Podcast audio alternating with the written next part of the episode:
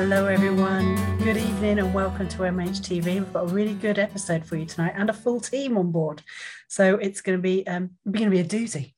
We're going to be talking about dignity at work, but before we get going, let's go to Vanessa so that we can hear how you can join in, because I think this is going to be a subject that maybe some of you guys have some opinions on as well. So Vanessa, how can people join in tonight? Yeah, thank you. Just literally walked in the door. But yeah, looking forward to tonight's episode. Hope you'll join in if you're watching. If you're new to us, then you can either join in over on Twitter just by following the MHTV hashtag and looking at the conversation there. I'll be monitoring Twitter. So if you've got any questions or comments, we'd love you to feed them into the discussion. If you're more of a Facebook person, head over to Facebook onto the Unite MHNA Facebook page, and you just need to like the page, and hopefully you'll see the live stream pop up there. And again, do ask questions, join in, and we'd love to hear from you. I'll hand you back over to Nicky. Yeah, with a quick moment to wave to Dave, who's in with us today. Waves to Dave. Yeah, absolutely. It's come to Will. Will, can you introduce yourself and tell us a little bit about yourself so that we can really sort of have some context for this discussion? Sure. So I'm a mental health nurse by background, Nikki. I left Zimbabwe about 30 years ago. Yeah. I did my nurse training in Carmarthenshire, Southwest Wales. I trained as a mental health nurse between 1995 to 98. Yeah. There was probably a bit of no pressure, but I was single. I thought, no, it's best to do a degree at this point, was I suspect at some point we're going to be forced to have degrees, and I'm glad I did. That investment worked for me, and I was one of the first students at the university to have a degree in nursing. I worked for the local hospital, which was St. David's Hospital and Old Asylum Hospital for 2 years in older people's health. And then I moved to Bournemouth, which was around early 2000. Why Bournemouth? The seaside and nightlife. That's the only reason. Yeah, so I worked for Dorset Healthcare for a number of years, for 5 years in various settings. During that time, I did a law degree. I'd always wanted to study law, law and psychology. And I was working full-time nights, I remember, you know, it was quite tricky. And working, going to college at Southampton during daytime for 3 years, really tricky time. But I'm glad I did it. It opened my eyes to other things, perhaps. And the main reason why I wanted to do law is I'd got myself into a bit of bother, and it was the lack of legal knowledge that had got me into bother.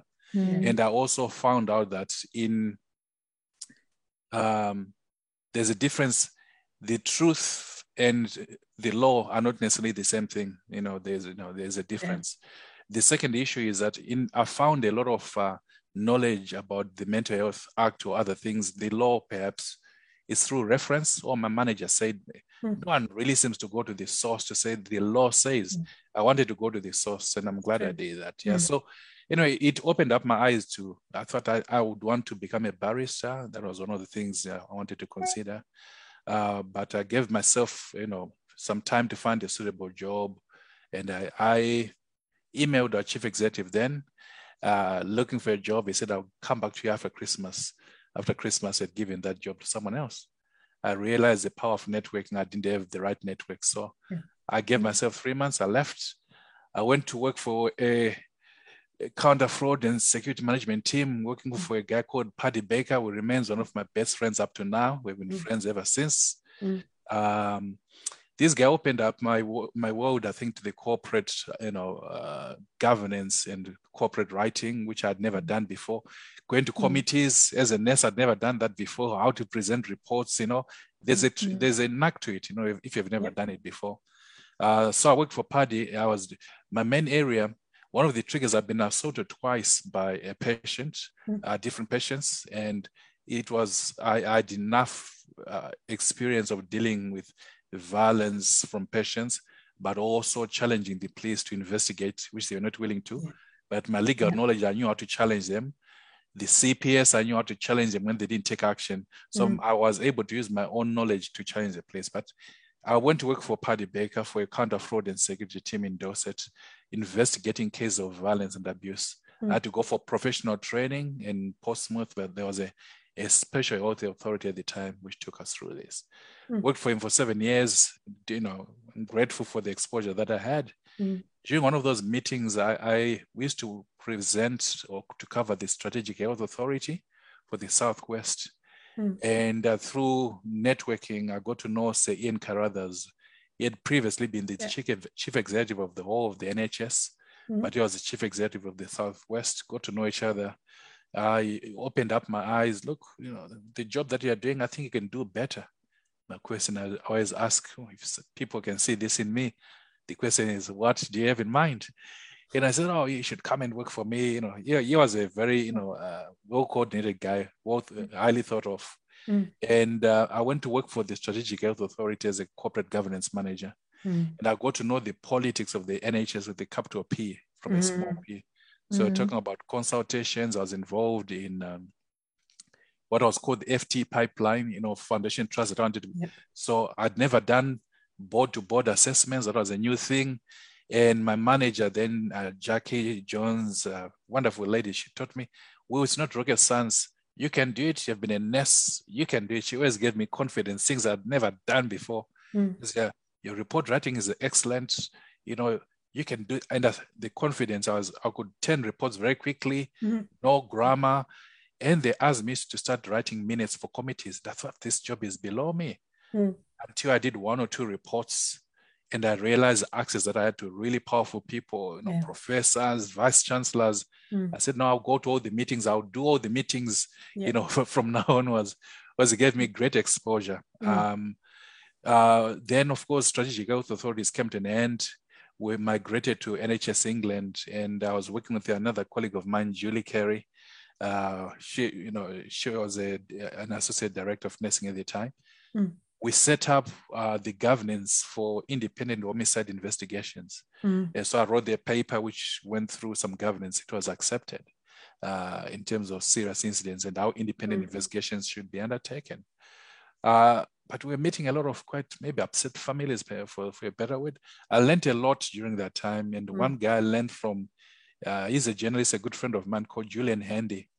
Julian's father had been killed by a mental health patient, and he led quite a campaign to raise awareness about, you know, mental health patients and how NHS organizations should be held to account regarding safety issues.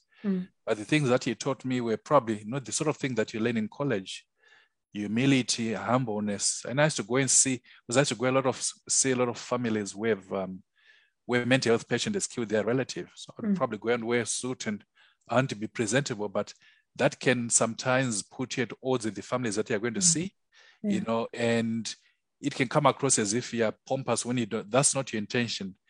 And it was little things that it taught me: softer language. Our letters were, you know, very, very formal, you know, and you change all those. This is where co-production came in. You know, we're really thinking, we worked with Julian, and he was very humble to work with us. We changed Julian, he is a journalist. He helped us write these letters, which we did.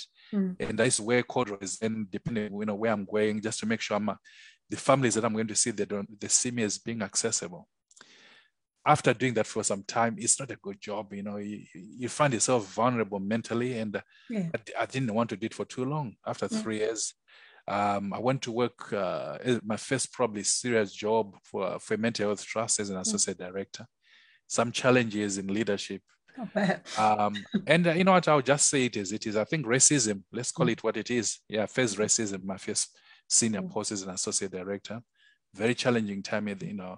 It left me, it was an interim role, and I think it left me, you know, quite bitter about the NHS, and I went into self-employment. I'm glad that so many networks. So I went to be self-employed for the next 18 months, doing a lot of assurance work, investigations.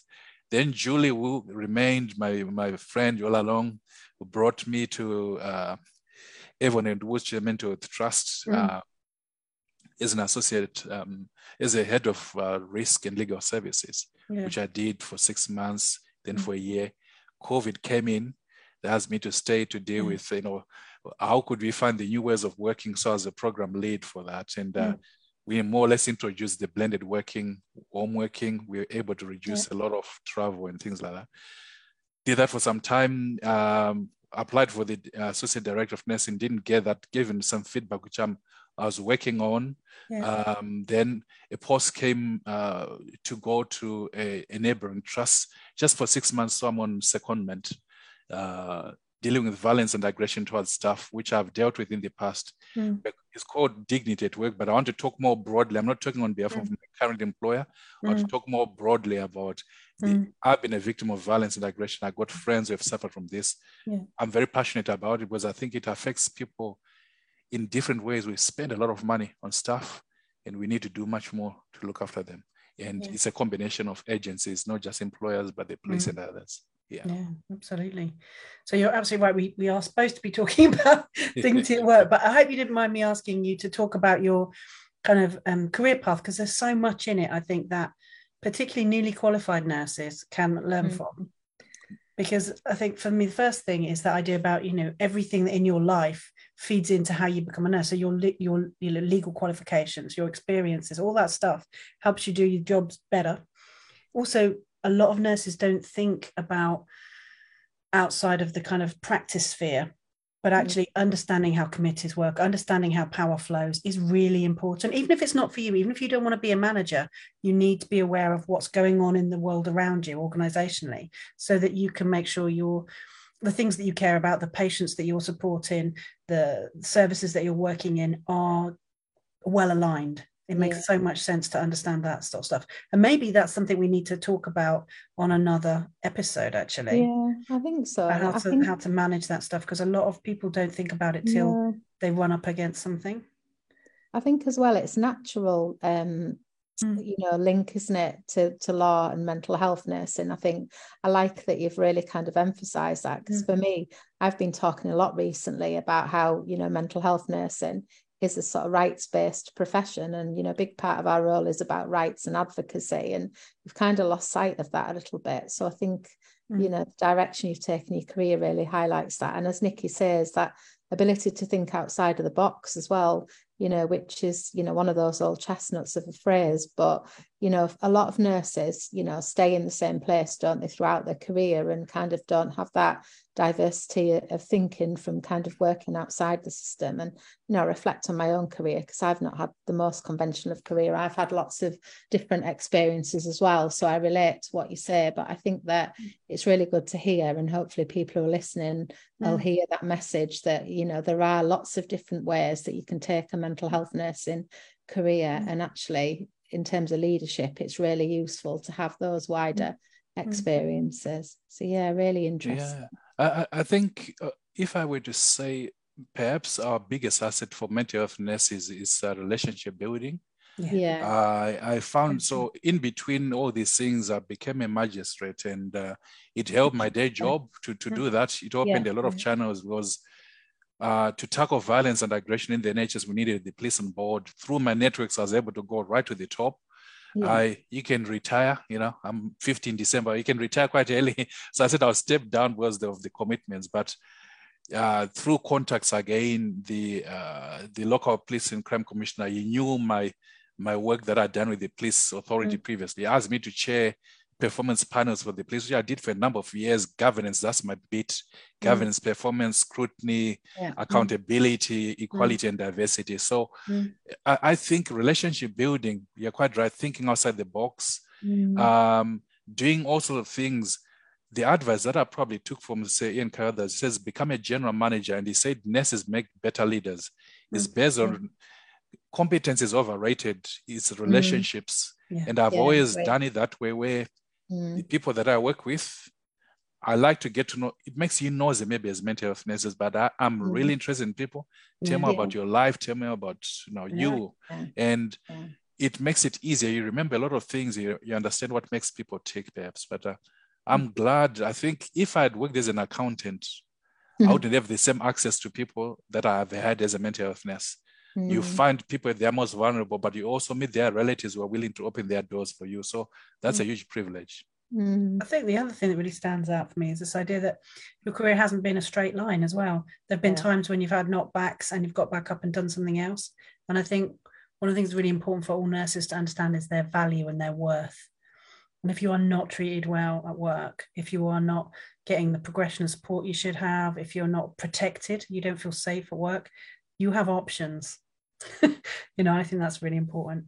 A friend said, go where you are celebrated, not where you are tolerated. So that's something Absolutely. To remember. Definitely. It takes us quite nicely around to dignity at work as well. See what I did there? Yeah, good. So tell me, when we're talking about dignity at work, and you mentioned violence and aggression, things like that, what are we talking about when we're talking about dignity at work? So the term dignity at work is being used by my current employer where I'm on secondment, but I think it's the broader issue really is we're spending a lot of money, you know, towards staff costs. Most of the money the NHS goes towards staff. We spend a lot of money on recruitment, retention, organizational development, everything else, training. But we know, so if you look at the staff survey from last year, and the staff survey has just started again, so I encourage a lot of you, you know, please complete the current staff survey. Yeah. I think about 70% of staff have suffered from violence and aggression from the people that we're supposed to look after now. Yeah. You can go into the psychology, what causes this and that, but I'm more interested in the moral issue. You know, I've gone into the NHS, colleagues are spending their time to look after me, and I become abusive and aggressive. Now, the numbers are not good. The numbers are not good. Morally, it's not acceptable. It has gone on for a long time. Our stats for the NHS, about 75, 76% of our workforce are women. We take, you know, we have different ways to respond to threats and everything else. I think it's unacceptable. I think it's unfortunate. There used to be a national body which used to deal with violence and aggression towards staff. It's unfortunate that was scrapped for whatever reason. I think they missed their trick. You know, they're looking after fraud. I think staff is the biggest asset that we have in the NHS, right? It has a huge impact on staff mentally, physically. People have been damaged mentally. People have left their professions. Yes. And it's not acceptable. So I think we have the legal side in terms of the Health and Safety Executive, who says we must provide a safe and secure environment.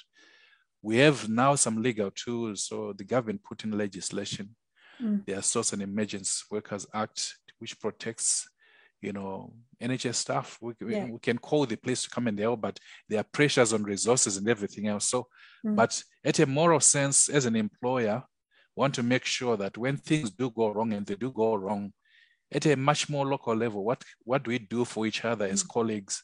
You have been a victim of an assault on the ward. Nicky, what can I do? I should come and check on you. You know, are you okay? You know, do you feel safe to continue, or do you want to go home? We can talk about this tomorrow. You know, there are other avenues we might want to explore. We might want to, call the police. You are taken off the premises. Also, my direct experience has been those who tend to cause violence and abuse in the NHS also do the same with social workers in TESC and elsewhere. But their behaviors don't just affect that directing. There are several victims. So if you think about A&E, there'll be young children, their parents there. We have older people who are coming with their families for treatment. That environment is not safe. If someone is throwing bottles, they're punching a nest.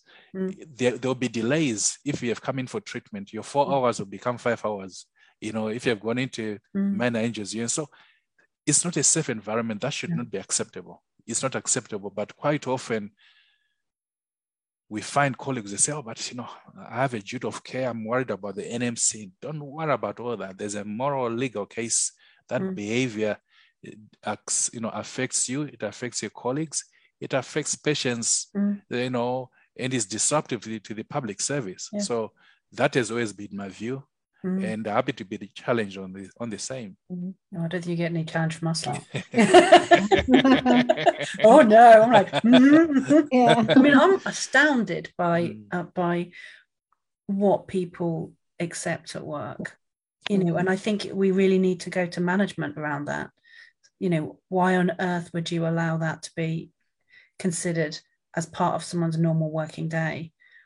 It's so shocking to me. If there was a chemical spillage or any other kind of poison in the work environment, you'd have regulation straight in there preventing it. You would have, all this expectation that we minimize the dangerousness, but you can't have a therapeutic environment when people don't feel safe.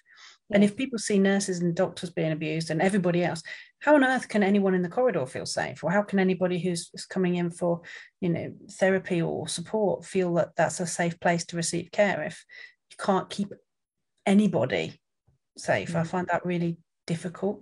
And I think the other thing you said that really struck me as well was that idea about what staff turn themselves inside out, trying to make it okay sometimes.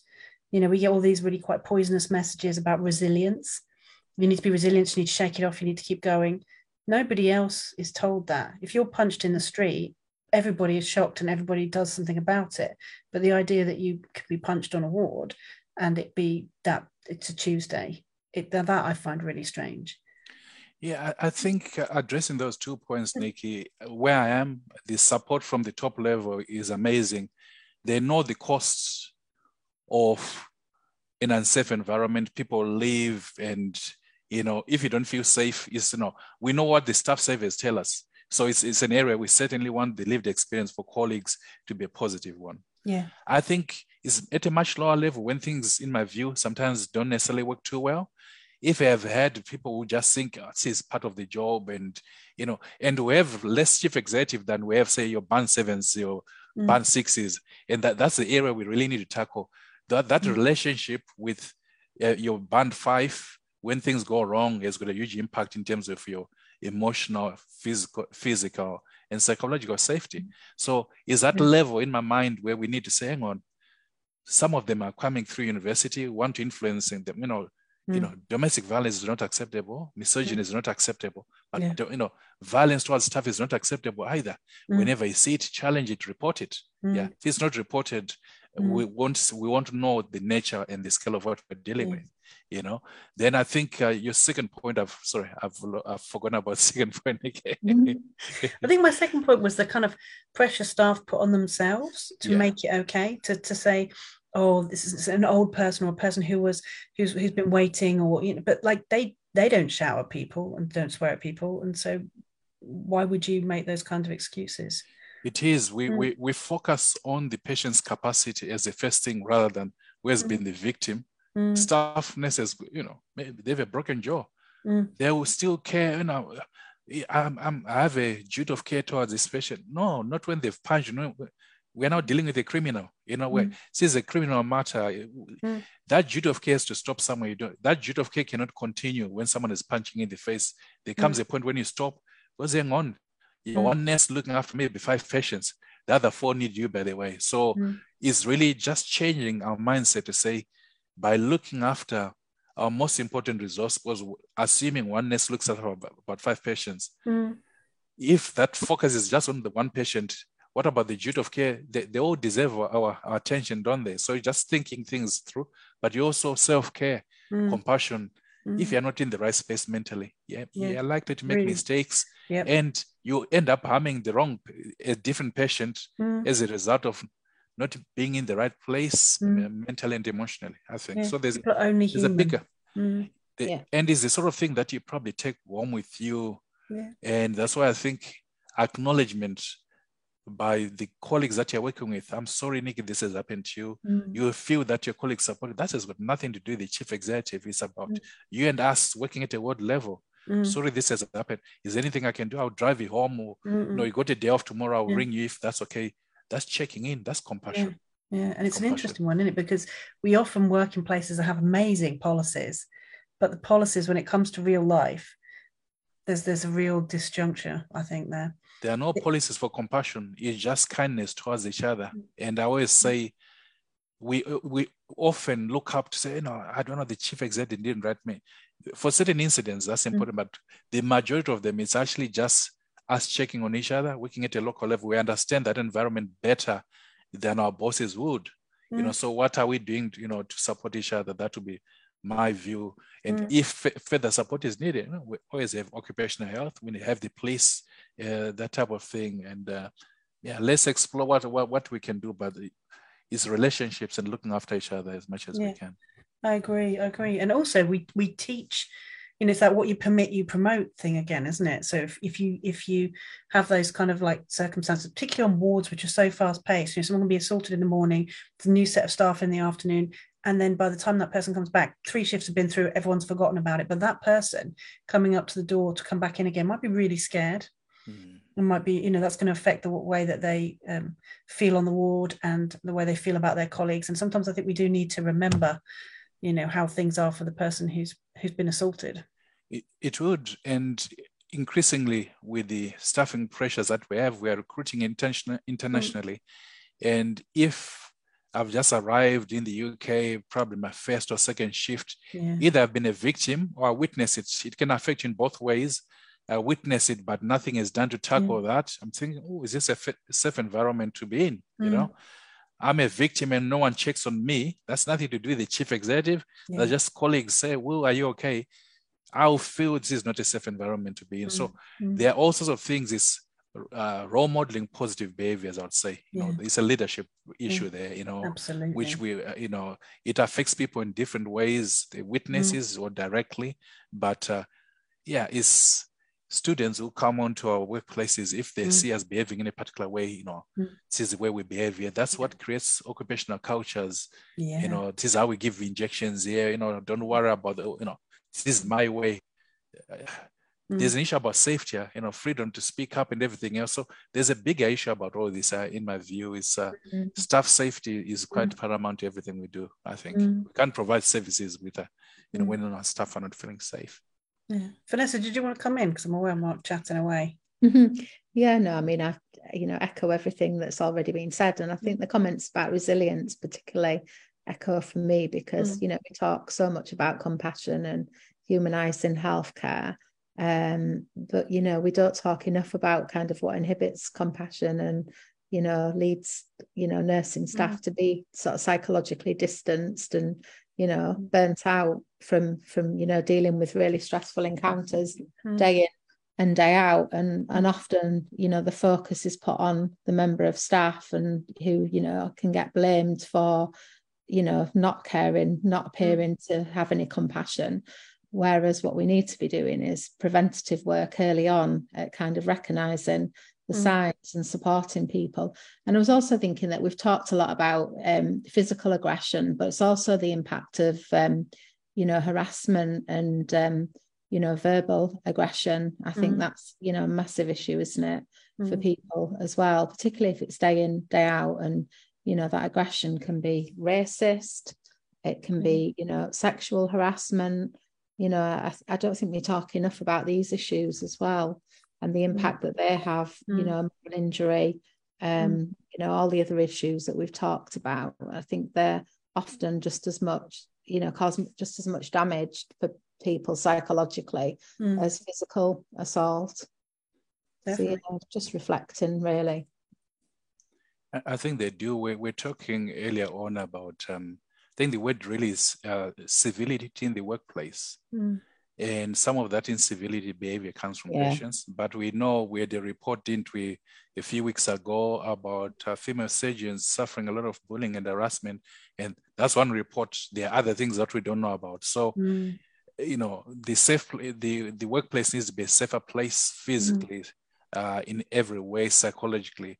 Only then can we, you know, so Michael West has done a lot of work on compassionate leadership. I'm not selling his work, but I believe in what he says. It just is kindness and civility. When we're kind towards each other, we spend a lot of time in the workplace. And if people don't feel safe, it affects them.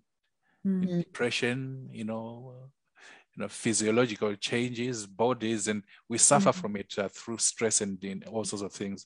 And we end up being patients in the same services where we are supposed to be trying to create as much space for other people to use as it were. So, I think as well, you know, it all fits under kind of the need to be more trauma informed, doesn't it, within our services as well? Because, you know, we talk about trauma a lot in terms of what our patients experience, but kind of understanding and acknowledging and recognising vicarious trauma that occurs. And you know, as we've just talked about, trauma because of very difficult encounters that people experience and traumatic incidents that, you know, people are involved in at work. And I think having that understanding, it all very much links together for me. Trauma, compassion, resilience, moral injury, it's all linked, isn't it, really? I think there are some really good initiatives going on though. I think they're certainly, like where I work in health and justice, the P&A initiative is going really well, and we've got a lot of professional nurse advocates across different services now, and really kind of see the difference that they're making in services, which is brilliant. And it's great because I work with physical health staff as well, and nurses, to kind of see them embracing you know, the professional nurse advocate role, because I can see that it sits naturally with mental health nurses, but I think it's great to see the whole nursing workforce embrace that. And of course, you know, supervision, particularly the sort of psychological, you know, safety focused supervision as well. And I think, it, you know, there are things that are making a difference, but, you know, clearly, as we've said, some of these things are much kind of more deep rooted, aren't they, and systemic and structural as well, sometimes as well, depending on the environments that people are working in. I think as well, something like racism, it's such a painful thing. And the thing I find, I can't imagine how it must be to experience it, is that idea that somehow it's a sticky crime, like the shame attaches to you. And I think sometimes people don't report when they've been sexually harassed or racially abused, or if it's been an issue of a kind of homophobic attack or something like that. Yeah, because somehow that wounding is so personal, it's really hard to put your hand up and say this has happened. And sometimes it kind of feeds into our own egos, or like, I can take it. So, or maybe you can, but you shouldn't be taking it, because that's illegal. It's a crime. It's a hate crime. And also, you know, maybe you can, but what about the next person it happens to? Yeah, it's like, you know, and the last thing I'd want to do is put more responsibility on a person who's been, you know, assaulted and victimised. But, you know, you can't say yes for other people, can you, with something like that? Yeah, I think as well, that's why allies are so important, isn't it, in terms of, you know, race and LGBT issues, because sometimes if you're the victim and you're the person who's been harassed and racially abused or abused because of your sexual orientation, then I think it can be quite difficult to speak out. But if you're in a culture where you feel psychologically safe because your colleagues are supporting you and they understand what you're experiencing and they're willing to sort of stand up and you know, say that that's not acceptable, then I think it creates a culture where people can speak up more. But I think, I don't know why, but I think some people do shy away from being allies sometimes, and I'm not sure why that is, other than that I think people find it difficult to stick their head above the parapet sometimes, don't they? And, you know, people sometimes feel more comfortable, sadly, with avoiding issues or not noticing them. But I guess it's when you've got that lived experience that you understand the impact of those forms of abuse. Every nurse signs up to a conduct, don't they? Professional conduct. And you can't look away from racism and be a nurse. You just can't, even though it happens every day, and it's really frustrating. Yeah. I think that safety in terms of, can I raise an alarm on behalf of another person, and could I become a target? It's quite often someone might be suffering racism, someone else might be suffering sexism. I talk to I got family members, you know, work in the NHS. So you have the sexism and the racism, a double whammy. And if that environment is not safe for you, it's likely that other people may be going through something similar. They may not feel is safe. They might approach you privately, but which is brave still, but you really want someone to challenge that behavior. If say someone in a position of power has been racist and you had a colleague next to you, for them to say it publicly, no, that's not acceptable. That's that's not the type of behavior we expect in the NHS. But if they don't feel safe themselves, but you feel quite traumatized that my colleague didn't say anything, and you know, it's really difficult. It's a difficult one to deal with. The weird thing I think about racists is they're much more offended about being called racist than they are about breaking the law. So they're much more irritated when you go, that could have been done differently. being racist is illegal. Yeah. But again, if you think about that engagement piece, it costs the NHS in terms of health inequalities. It costs the NHS in terms of opportunities for promotion, but a diverse team, you know, if you look into advertising, diverse teams tend to have better performance, you know, and things like that. So, you know, there's a good argument for diversity of races, thoughts, thinking. We make better decisions when we are diverse. Yeah. One of the things I thought was really great, what you said, Will, was you just said there was a racist aspect to this and just moved on. Just said it and moved on. It took me time. Well, it took me time to recognize it. I've probably not publicly said it. It took me time to recognize it, but the impact on me was I decided not to work for the NHS. Yeah, that was the impact. So we are talking about what does that do? Yeah. So I decided to leave the NHS and to be self-employed. Although most of my work was still with the NHS, I thought I'll be self-employed. I don't want to be dealing with that type of behavior again.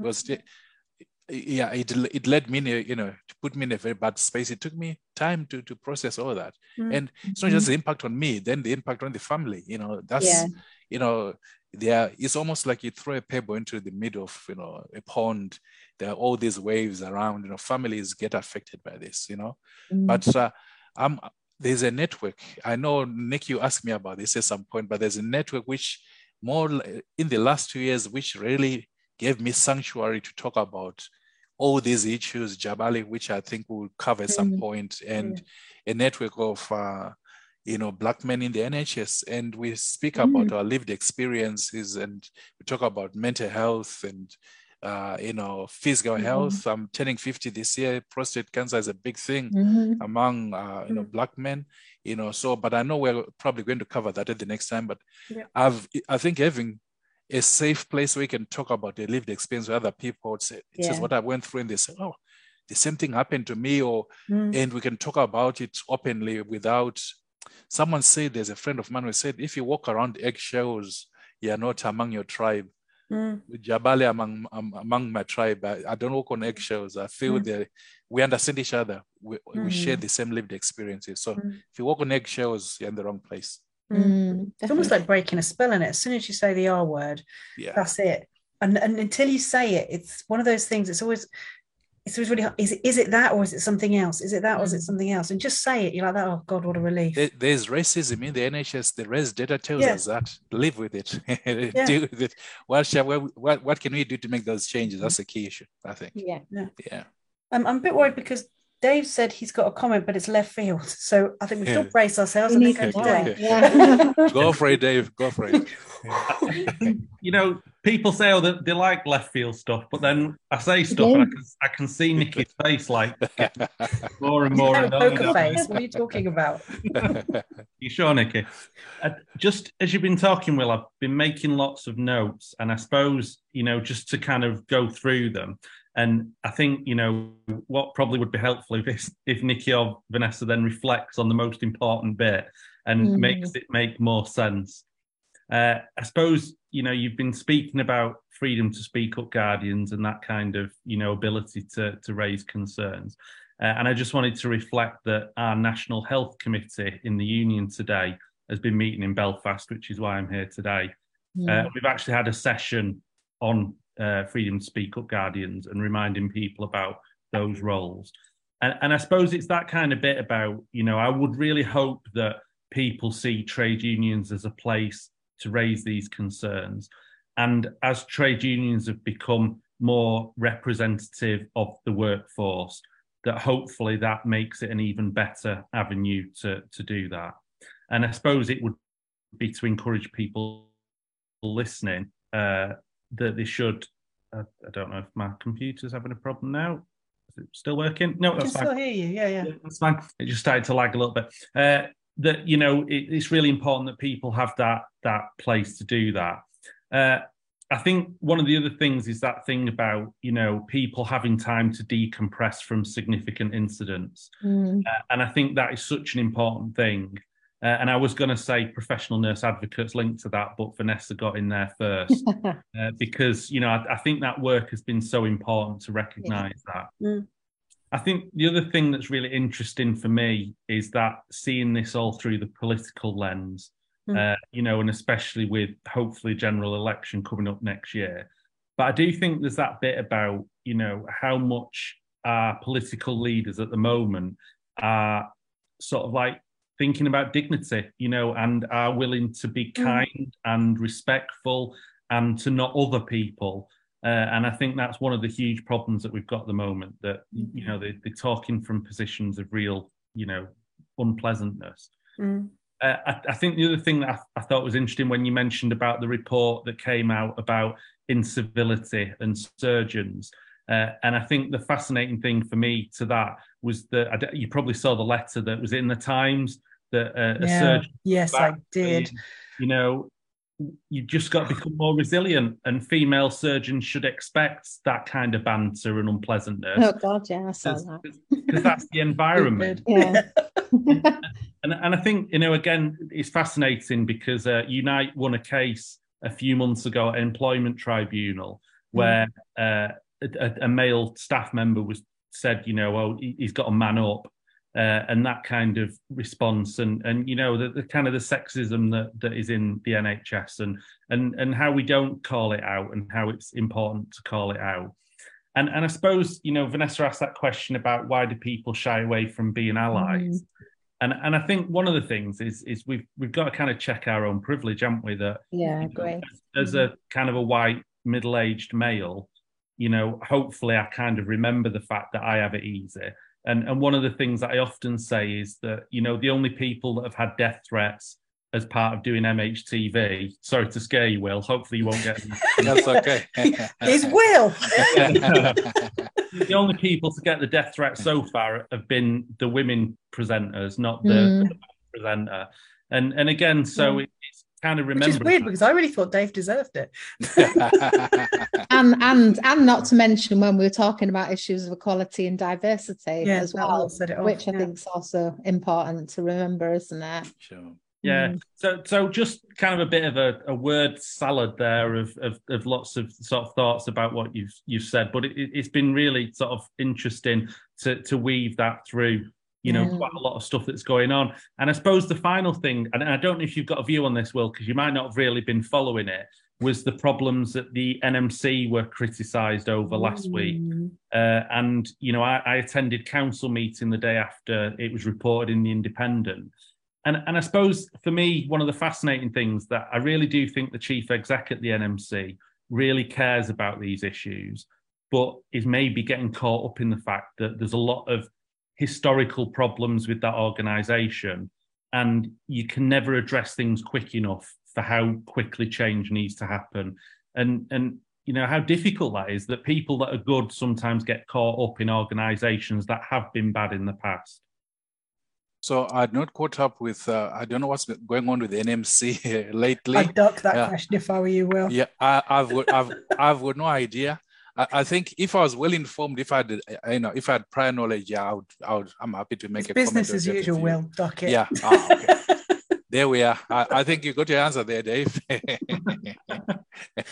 I think, what do you think about this sort of idea that maybe there's a rise in a lack of civility from a lot of kind of senior aspects of life, you know, the way that politicians talk to each other, the way the kind of culture wars are stoked, the social media divisiveness. Do you think that's something that impacts on the NHS violence levels? Because, I mean, I remember it always being violent. Maybe I'm wrong. I think I'll give you an American example, and I want you to use your head to apply to the UK scenario, because that it makes us safer, let's put it that way, okay?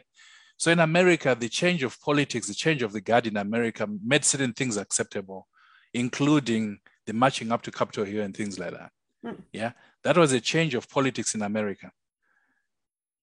We had something similar, and I think the dynamics post-Brexit and everything else might have affected the way we behave towards each other. Some of those things have been there for a long time, no doubt, but I think it's a political context. We can't live without that political context. You know, we've got to be aware of the environment we operate in. So it's a tough one. Yeah. I just know as an immigrant, it became tougher to be able to respond to certain things or certain accusations being made, let's put it that way. But it's also yeah, I think it's also freedom of speech, isn't it, and the rise of social media, because if you think about it, in the past it was just the BBC and, you know, sort of censoring kind of different voices, you know, generally voices from the BBC were white, male, middle class. Whereas now you've got social media where everyone's got a platform and everyone's a journalist or thinks they are. So, you know, there's that ability for people to have their say, you know, people like Andrew Tate and their kind of messages to become global and to have like massive reach around the world. And obviously, you know, young people who are kind of making sense of, you know, certainly, you know, having a 16-year-old son myself, you know, kind of making sense of their own morality and their thoughts and where they sit in the world, and then being bombarded by kind of really right-wing, you know, messages through social media that certainly when I was growing up, you know, there wasn't access to those conversations. So I think social media is great in some ways, isn't it? It creates that diversity and kind of democratises sort of knowledge and conversation. But the flip side of that is it's kind of given a platform to people who use it in a more sort of toxic, you know, dangerous way, isn't it? And makes those kind of you know, beliefs and views much more mainstream because they're kind of, you know, perpetuated across social media, really, and, you know, go around the world very quickly. So, yeah. So I was just looking at the time because we've covered some conversational ground as usual. I think even more so than this time, than normal this time. Yeah, we do seem to have. It'd be good to think about. So we've talked a little bit about, you know, what is dignity, what's the situation like, how can we raise awareness, and actually just naming some of the issues. So how can we best sort of look after ourselves and each other? I think it'd be good if we could sort of round up on an end note of some positivity as well. Civility. I think no one goes to work to do a bad job. No one goes to work to be abused, either by colleagues or by the people whom we are supposed to look after. We all want to have a positive experience as a patient. I want to have a positive experience in the NHS. I'm an employee in the NHS. I want to also work in a safe and secure environment. It benefits everyone else. If we fail to do that, it costs the NHS a lot of money. These are public services. So there's a lot. Civility, incivility costs us. Civility means we benefit. So doing a bad thing costs us money. It costs us quality services, you know. But being kind and compassionate towards each other, we all benefit. Yeah, we all feel better. From it. Was there anything, Vanessa, that you wanted to say? Particularly just to be finishing up? No, I think I was just thinking about, I know West Yorkshire, as part of their suicide prevention strategy, they have what I love, which is check in with your mate campaign, and it's about you know, NHS staff checking in with a colleague. So if you notice somebody is fed up or they're not seeming to be the usual selves, just kind of checking in with somebody, really, sending them a text, you know, asking them if they're okay, you know, suggesting a coffee, whatever it takes. But I think sometimes we kind of forget to do those things.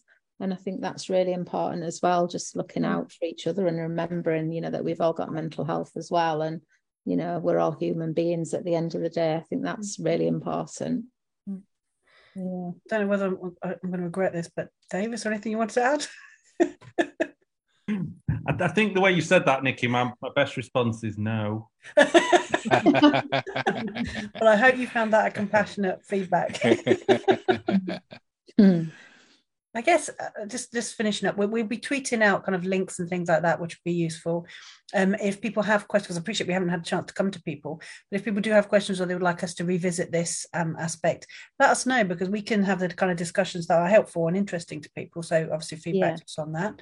And the other thing, I guess, particularly looking at Will, is this idea that you're not helpless. You can make choices, right from what you put up with, to leaving and moving and changing and actually making changes. If you're finding that the situation you're in is not tolerable for you or for anybody, Will, not in a weird way. I mean, just he's done it. He's done it and he's changed it. And I think we're often taught as nurses that, you know, this is the way things have been, this is the way they always have been, and this is the way they always will be. And that's none of that is true. We create our working conditions by what we tolerate. How we act to each other all the time. So that's what I would say, is that you can make changes. But I think it's been a really interesting discussion. Very. Really good. Thanks for reminding us all of that stupid doctor letter, because that's made me really cross again. I know, yeah, exactly. I'll not be able to sleep tonight from fuming. I'm going to find that letter.